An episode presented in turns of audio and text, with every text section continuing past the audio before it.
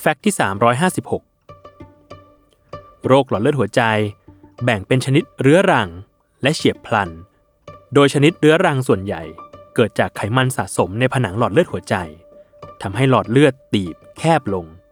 ส่งผลให้เลือด ไปเลี้ยงกล้ามเนื้อหัวใจไม่เพียงพอ จนเกิดภาวะกล้ามเนื้อหัวใจขาดเลือดในที่สุด แต่หากไขมันที่สะสมในผนังของหลอดเลือดหัวใจมีการแตกตัวทำให้เกิดริ่มเลือด หลอดเลือดจะเกิดการอุดตัน เป็นผลให้เกิดกล้ามเนื้อหัวใจตายอย่างเฉียบพลัน ภาวะหัวใจขาดเลือดทำให้เกิดอาการเจ็บหน้าอก โดยลักษณะเจ็บหน้าอกเฉพาะของโรคหลอดเลือดหัวใจตีบมีดังนี้คือ อาการเจ็บหน้าอก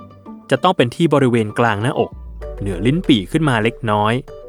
ลักษณะเป็นแบบแน่น ๆ หน้าอก เหมือนมีอะไรมาบีบรัด หรือมีของหนัก ๆ มาทับอกอยู่ อาจมีอาการร้าวไปที่บริเวณหัวไหล่ซ้าย และแขนซ้าย หรือร้าวไปที่กรามทั้งสองข้าง และที่สำคัญ มักจะสัมพันธ์กับการออกแรงหรือออกกำลังกาย เนื่องจากหัวใจต้องการเลือดไปเลี้ยงมากขึ้นในช่วงเวลานั้น แต่เลือดไม่สามารถไปเลี้ยงได้ เพราะหลอดเลือดที่ไปเลี้ยงหัวใจตีบนั่นเอง อาการดังที่กล่าวจะต้องนานเป็นนาทีขึ้นไป แต่ถ้ามีอาการในขณะพัก ไม่ได้ออกแรงหรือออกกำลังกายใด ๆ และอยู่นานเกินกว่า 20 นาที ก็อาจเป็นโรคกล้ามเนื้อหัวใจตาย ที่เกิดจากการอุดตันของหลอดเลือด นอกจากอาการเจ็บหน้าอกแล้ว โรคหลอดเลือดหัวใจ ยังอาจตรวจพบความผิดปกติได้จากการตรวจทางห้องปฏิบัติการและการตรวจพิเศษ เช่น ตรวจคลื่นไฟฟ้าหัวใจ ตรวจระดับเอนไซม์กล้ามเนื้อหัวใจ ทดสอบสมรรถภาพหัวใจขณะออกกำลังกาย ตรวจหัวใจด้วยคลื่นเสียงสะท้อนความถี่สูง เอ็กซเรย์คอมพิวเตอร์หลอดเลือดหัวใจ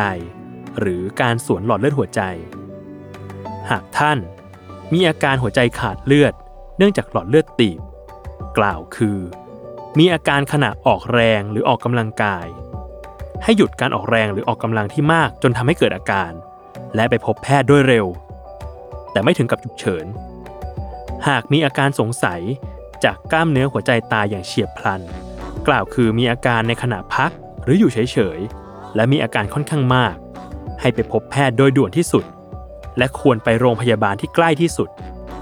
เพราะกล้ามเนื้อหัวใจตายที่เกิดจากหลอดเลือดอุดตันนั้น กล้ามเนื้อจะตายเกือบทั้งหมด ภายใน 4-6 ชั่วโมง ซึ่งหากได้รับการแก้ไขได้ทันเวลา จะช่วยให้กล้ามเนื้อหัวใจ กลับมาทำงานได้ตามปกติ โดยเฉพาะในปัจจุบัน มียาฉีดที่สามารถละลายก้อนเลือด ที่ไปอุดตันหลอดเลือดที่ได้ผลดีมาก